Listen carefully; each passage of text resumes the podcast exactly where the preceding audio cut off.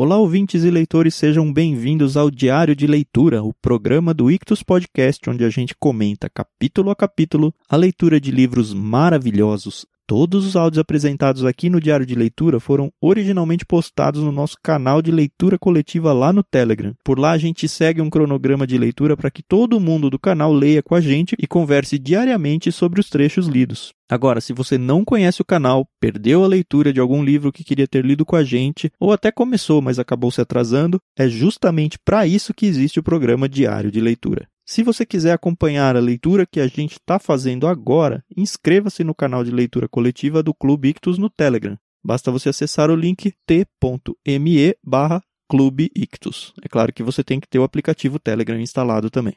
A participação é gratuita, pode ficar tranquilo. Sem mais delongas, fique agora com os comentários de mais um trecho do livro O Evangelho Maltrapilho, de Brennan Manning.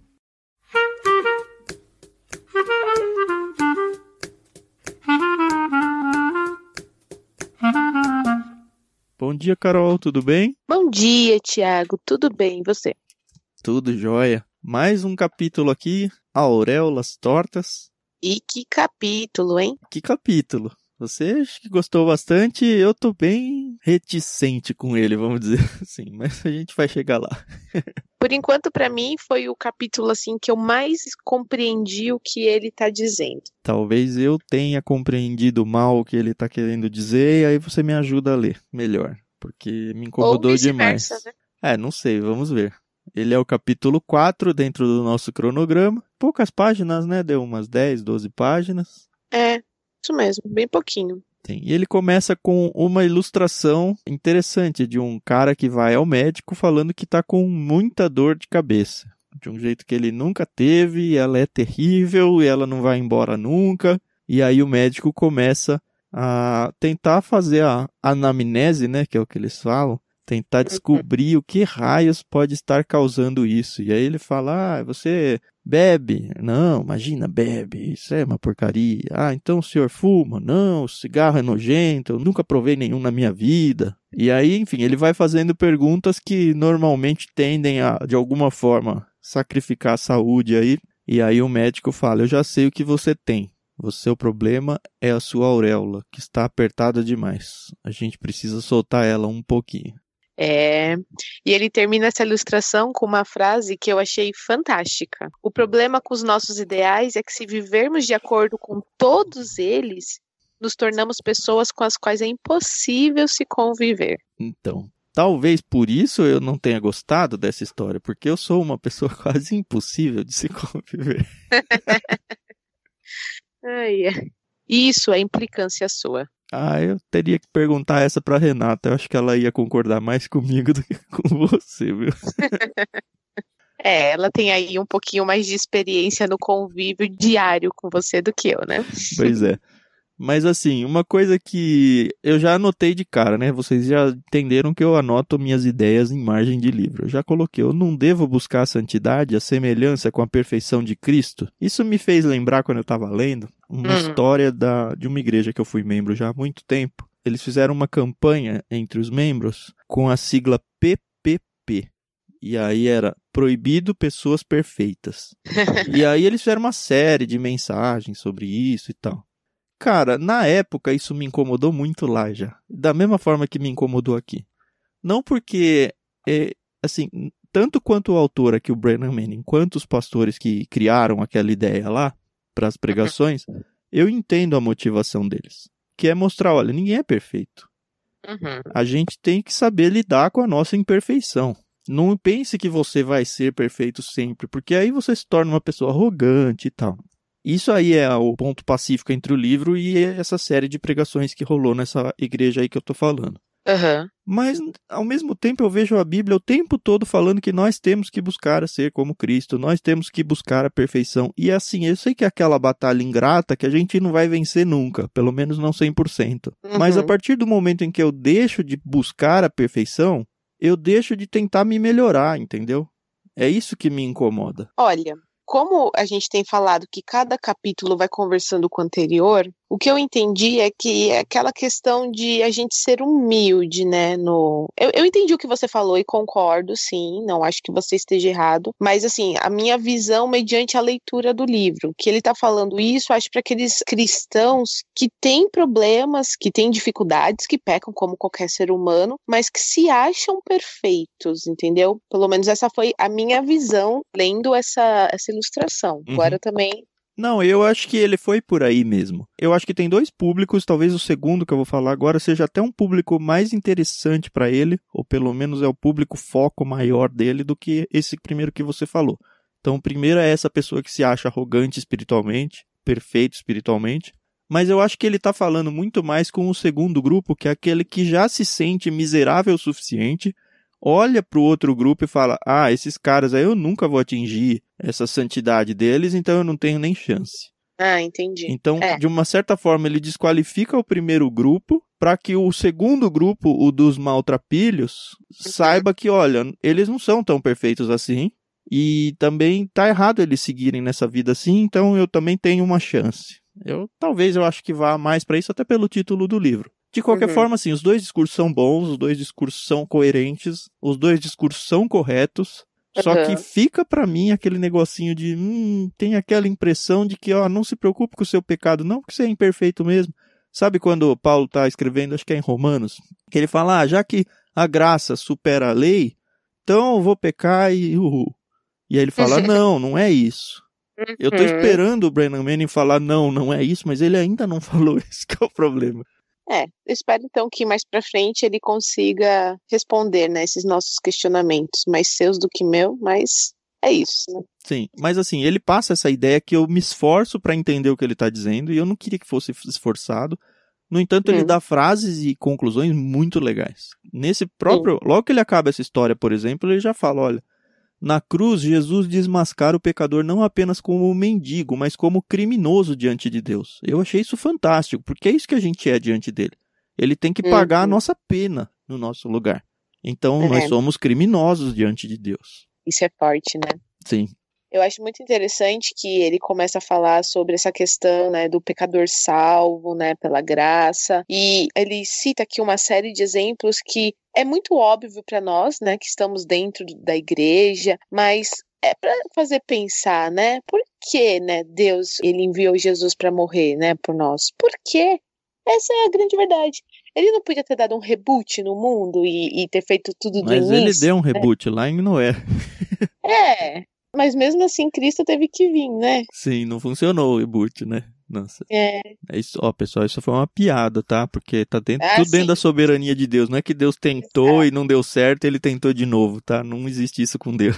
É, o plano dele é perfeito. E aí ele fala que a única resposta que a gente encontra é o amor, né? Porque Deus nos amou, né? E ele é amor. Cristo veio e morreu por amor. E a gente não entende esse amor porque é um amor incondicional, né? E ele ainda fala aqui no livro sobre a gente está acostumado com aqueles filmes onde o casalzinho, o protagonista, vai sofrer por amor e não importa o que um ou outro façam ou, ou passem, eles vão ficar juntos. Mas isso não é uma vírgula do amor que Deus ele tem por nós, né? Sim, E a verdade é que a gente nunca vai entender na sua totalidade por causa do nosso pecado. é verdade. O que eu senti nesse trecho aqui ainda é que não só ele tá perguntando por que, que Jesus teve que morrer, Uhum. mas talvez por que, que a morte dele teve que ser do jeito que foi. Por que, que ele É. teve que ser humilhado na cruz? Por que, que ele teve que sofrer? Por que, que ele, tipo, não morreu, sei lá, infante? Não morreu no Uhum. parto, num acidente ou qualquer coisa do tipo. E aí ele vai explicar aqui um pouco, nós, como o Carol falou, a gente cristão de velho guerra que já entende bem isso, mas Uhum. é bem interessante a gente saber. Aí na página 75 tem mais coisas que eu fiquei meio desconfortável. Hum. Ixi, eu temo ser o chato da leitura, tá? Mas ainda bem que tem a Carol aqui. Eu sinto de alguma forma, eu não sei se isso tem questão na raiz católica dele ou sei lá o que, que ele de alguma forma flerta com o universalismo, que é a ideia de salvação Uhum. é, de todas as pessoas. É a terceira vez, se eu contei certo, em que ele fala sobre Essa palavra, inclusive, ele menciona universalismo, e na frase aqui que eu marquei, ele fala: quando se trata do amor de Deus no corpo quebrantado e coberto de sangue de Jesus Cristo, ficamos inquietos e começamos a falar de teologia divina, da ira de Deus e da heresia do universalismo. Se essa frase fosse lida do jeito que eu li, você ia falar, beleza, ele está condenando o universalismo como uma heresia. Certo? Certo. Agora eu vou subir e vou reler a frase. Tá. No contexto dela. Uma coisa nós sabemos: não somos capazes de entender o amor de Jesus Cristo. Ah, nós vemos um filme e nos identificamos com aquilo que dois jovens suportam pelo amor romântico. Sabemos que, se necessário, se amássemos o bastante, colocaríamos a vida e a cautela de lado pela pessoa que amamos. Mas, quando se trata do amor de Deus no corpo quebrantado e coberto de sangue de Jesus Cristo, ficamos inquietos e começamos a falar de teologia, justiça divina, da ira de Deus e da heresia do universalismo. Você pescou aqui uma certa ironia dele, não? Hum, é, do jeito que você leu agora, Foi sim. assim que eu li. Porque ele está falando, Uhum. olha, quando a coisa é da vida corriqueira, a gente entende. Quando a gente vai tentar falar que, olha, é Deus que Uhum. ama a gente o bastante, a gente coloca empecilhos. Foi isso que eu entendi. E aí os Uhum. empecilhos é a gente vai para a área acadêmica e aí a gente começa a falar sobre teologia, justiça, ira, tipo, como que se justificando e sobre a heresia do universalismo. Para mim ele foi irônico aqui. E aí, tipo, não sei o que ele pensa. E não dá para perguntar porque já morreu. É, anota aí que lá no céu a gente descobre. Mas enfim, vocês estão entendendo. Eu tô sendo muito chato pra ler isso, eu tenho noção. E aí, no parágrafo seguinte, eu também anotei. Perigo, Hum. vamos ver onde o autor vai levar com isso. Pecador salvo está prostrado em adoração, perdido em assombro e louvor. Ele sabe que o arrependimento não é o que fazemos para obter o perdão, é o que fazemos porque fomos perdoados. Ele serve como expressão de gratidão em vez de esforço para a obtenção do perdão. Portanto, a sequência perdão primeiro e arrependimento depois, e não arrependimento primeiro e perdão depois, é crucial para a compreensão do Evangelho da Graça. Ai, ai, ai. É, pessoal, lembra, óculos cristãos, um filtrozinho aí, entendeu? Não aqueles filtrozinhos do Instagram, tá bom? Prestem atenção. É bom, é bom, porque quando eu li esse parágrafo, nossa, eu falei, uau! Então, Cara. porque tem dois contextos aqui. Tem o contexto da conversão, Hum. onde você tem sim Deus primeiro abrindo nossos olhos, e Uhum. aí depois a gente se arrependendo. Cristo nos reconciliou com Deus quando ainda éramos pecadores, isso é bem claro na Bíblia. Então, primeiro Uhum. vem a, ó, Deus separa essa pessoa, que a gente chama de eleição aí, né? Deus separa essa pessoa e desvenda os olhos dela para que ela enxergue a Deus e aí ela reconheça a existência e naturalmente ela se arrepende de seus pecados, mas a conversão, pelo menos eu entendo assim, começou com Deus abrindo os olhos dela. Uhum. Essa frase cabe perfeitamente nisso, na conversão. Agora, um convertido, e eu não consigo ler a Bíblia não pensando isso, sinto muito, pessoal. O tempo todo é nós já temos o Espírito Santo habitando em nós. O Sim. tempo todo é Deus incomodando a gente nos nossos pecados, esperando que nós nos arrependamos, para que aí uma reconciliação aconteça. Isso não quer dizer que a gente perdeu a salvação, isso não quer dizer que Deus não nos ama, isso quer dizer que Deus nos disciplina, deixa a gente de castigo, faz com que a gente sofra de alguma forma, para que a gente entenda o pecado, se arrependa, e aí então vem a reconciliação. Eu não vou dizer o perdão de Deus aí, porque o perdão já foi dado, eu sei disso. É que o perdão, é, pensando na história da salvação de uma pessoa, o perdão foi dado no momento da conversão ali dele e acabou. Concordo. Agora, dali pra frente, o fato de eu me sentir mal com Deus é eu apagando o espírito, não quer dizer que eu vou conseguir tirar ele de mim a ponto de eu perder a minha salvação, não acredito nisso. Mas Deus não vai ficar, não, vem aqui que você está em pecado, mas eu te amo. Não, ele vai me pôr de castigo. Ele só vai me declarar o amor dele de novo no momento em que eu voltar a me reconciliar com ele. Então, Uhum. eu entendo que pós-conversão essa frase está errada. Entendendo que o perdão aqui não é o perdão de salvação, é a reconciliação simplesmente. Primeiro você se arrepende e aí depois você se reconcilia comigo, porque por enquanto você está em disciplina. Eu não sei se eu estou viajando, se eu entendi essa parte toda errada a minha vida toda, mas sei lá. estou aberto a isso também, não posso negar. É, e é importante também a gente perceber que são várias é, visões, né, de uma mesma leitura, né? Inclusive, a gente quer ouvir o que o pessoal tem a dizer, né, a, lendo esse, essa parte, para saber se concorda ou não com a posição, né? Sim. Eu não Enfim. tenho nada de cosmovisão católica na minha vida. Não tenho nem é, meus pais também. foram católicos, nada. Então, uhum. de repente, isso é uma luta de alguém dentro do cristianismo pensando uhum. dentro do catolicismo pensando naquela coisa de confissão ao padre, e aí só depois eu ganho perdão. Eu não sei como isso encaixa na cabeça de um católico, seria muito legal ter essa experiência. Se alguém que está ouvindo aí é católico, ou já foi, ou tem alguém muito próximo que é, que queira conversar um pouquinho com a gente, vai ser ótimo. Sim. Por favor, pessoal. Seria bem legal mesmo. Então vamos seguir, porque a partir daqui eu parei de ser reativo ao livro, ele começou a ficar mais legal para mim, tá? Então, passou a tempestade. Tá certo. Bom, aí ele começa a falar, né, que muitas pessoas veem Deus como um ser intransigente, inflexível, né, como uma rocha. Ele é tudo menos isso, né? Ele é amor e a maior demonstração de amor que ele nos deu foi enviando o seu filho, né? Ah, eu falei bobagem. Tem mais uma coisa que eu discordei muito forte. Acho que talvez a coisa mais forte, porque aqui eu acho que ele errou feio mesmo. E foi como eu falei, não, acho que no último ou no penúltimo capítulo, é muito bom porque eu volto para a Bíblia, né? E aí, enfim, no final da página 7 e meia, ele fala: Ou você aprendeu a temer esse pai amoroso gracioso? No amor, João diz: Não existe medo, antes o perfeito amor lança fora o medo. E aí ele cita 1 João 4,18.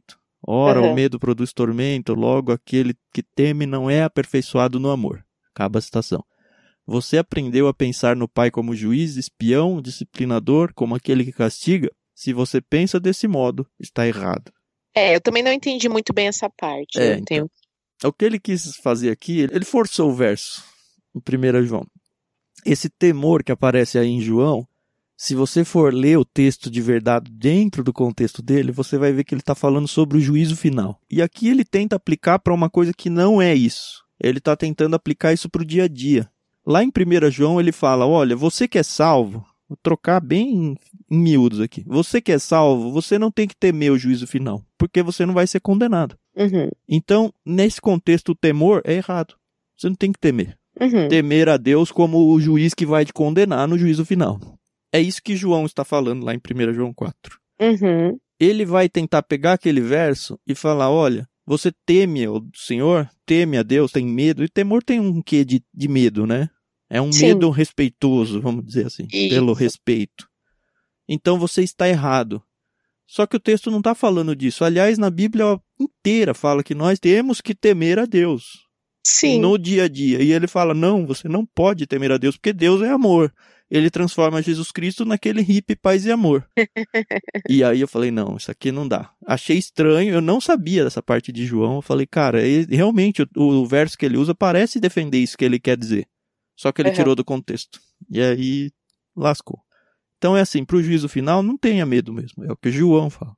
O que o Brennan fala é: não tema ao Senhor. Cara, tema ao Senhor. Ou então pega a Bíblia e mostra todos os outros textos que falam que nós não devemos temer ao Senhor, porque nós somos só criaturas. Ele é o Senhor do universo. Como que eu não vou temer ele? E se a gente perde o temor por ele, a gente perde totalmente o respeito e vou viver do jeito que eu quero viver, porque afinal de contas eu não preciso temer, né?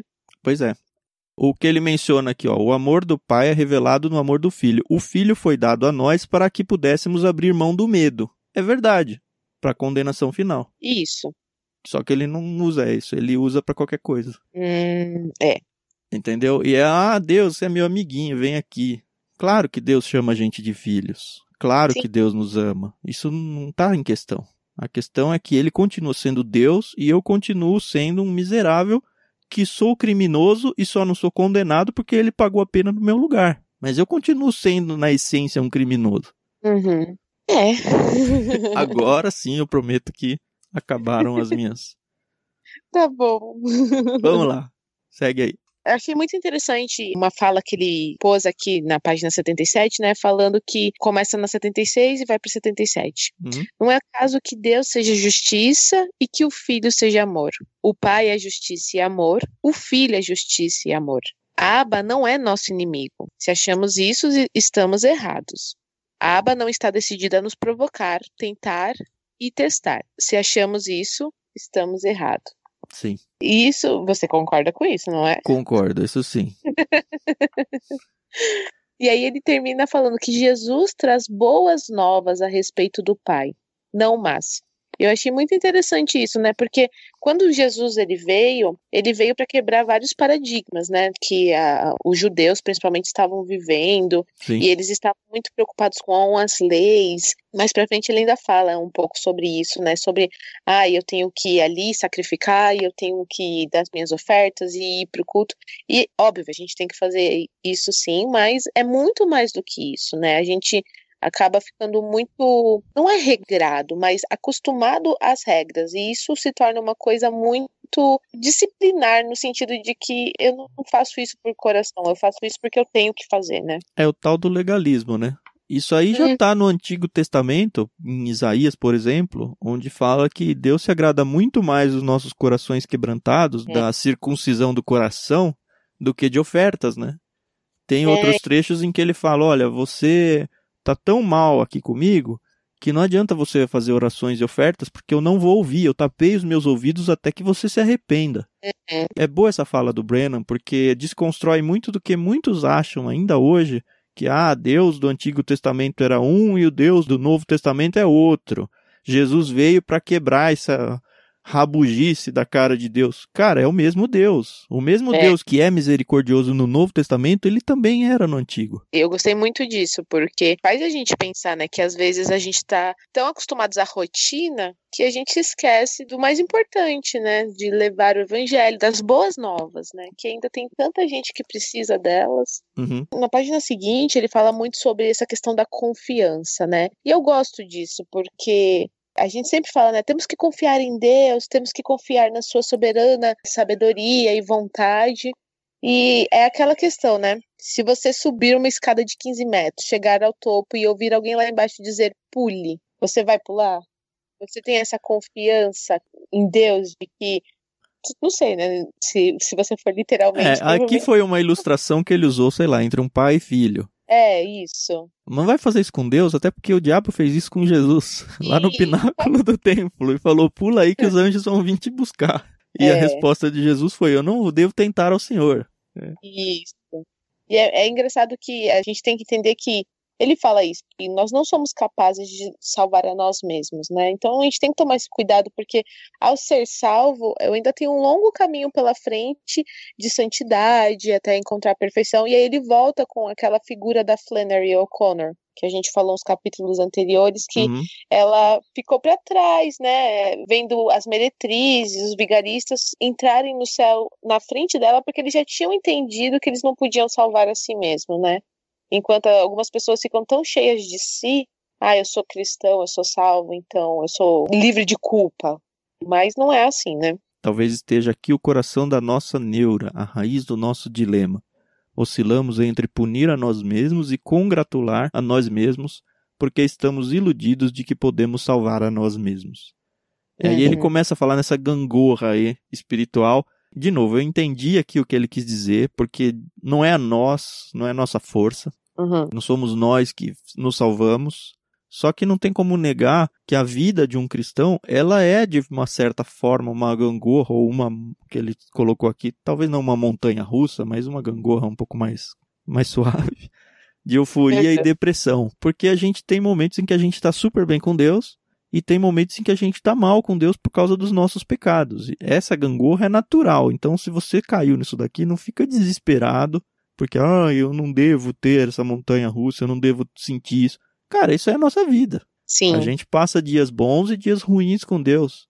E aí, mais ou menos em contraponto que ele colocou aqui, o meu pecado, pelo menos, ele sempre me entristece. Uhum. Eu tive a impressão, assim, uma pessoa mal intencionada consegue ler esse capítulo e falar: não, então tá errado você ficar se entristecendo por causa do seu pecado, porque ele já foi perdoado, porque se você não fizer isso, você vai continuar nessa montanha russa. Não, então não se entristeça com esse pecado. Cuidado com isso. Porque o, o pecado sempre me entristece. Eu sempre me sinto mais longe de Deus enquanto eu não me arrependo e não confesso o meu pecado a Ele. Isso é normal, tá bom? sim, sim. E aí ele conta uma história, né? Que depois de uma conferência, ele recebeu um envelope Não deu muita bola na hora. E aí, quando ele viu, era uma grana bem alta, né? 6 mil dólares, que ele recebeu de um homem. E ele pegou esse dinheiro, ele podia usar para ele, né? Para o seu próprio benefício.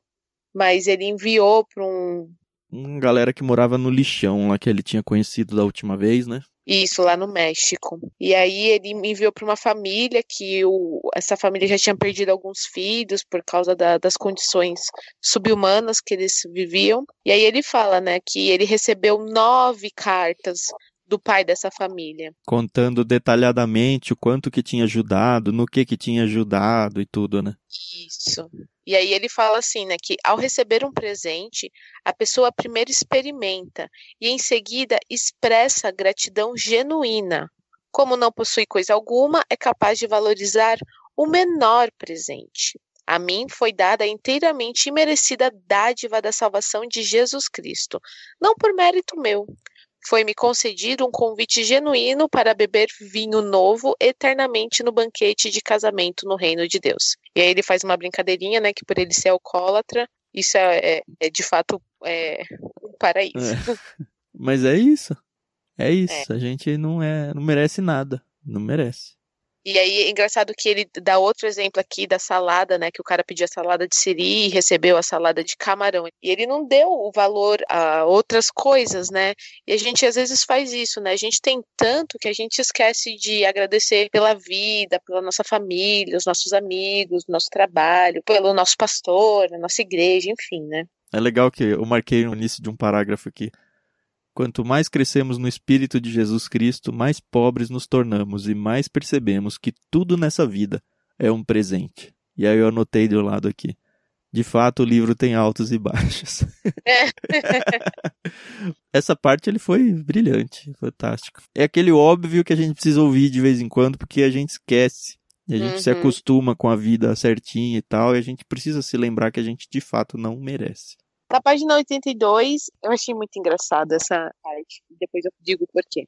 Hum. Ele fala que ele participou de uma série de várias conferências sobre avivamento, né? Acho que foram seis conferências. E a última, ele estava extremamente cansado. Mais de mil pessoas tinham comparecido nessa conferência. E ele sabia que quando tudo tivesse acabado, ele ia ter que ir para o hall cumprimentar várias pessoas. E ele, como ser humano, estava extremamente cansado e tal, mas ele se, se deu um ânimo e foi.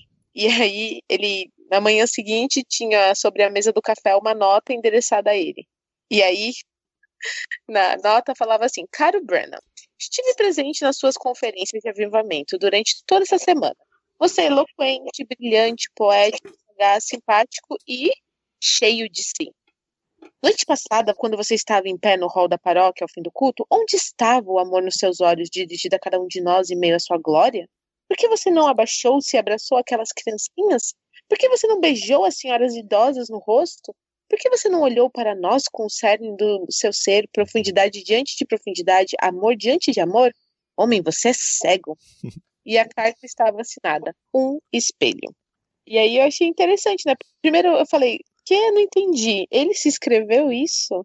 Não, alguém falou para ele jogando na cara dele que ele não era tudo isso. Exato. E aí ele fala, né? Porque dadas as circunstâncias, a expectativa daquela pessoa, elas estavam muito lá em cima, né? E às vezes a gente faz isso, né? A gente põe a nossa expectativa no homem.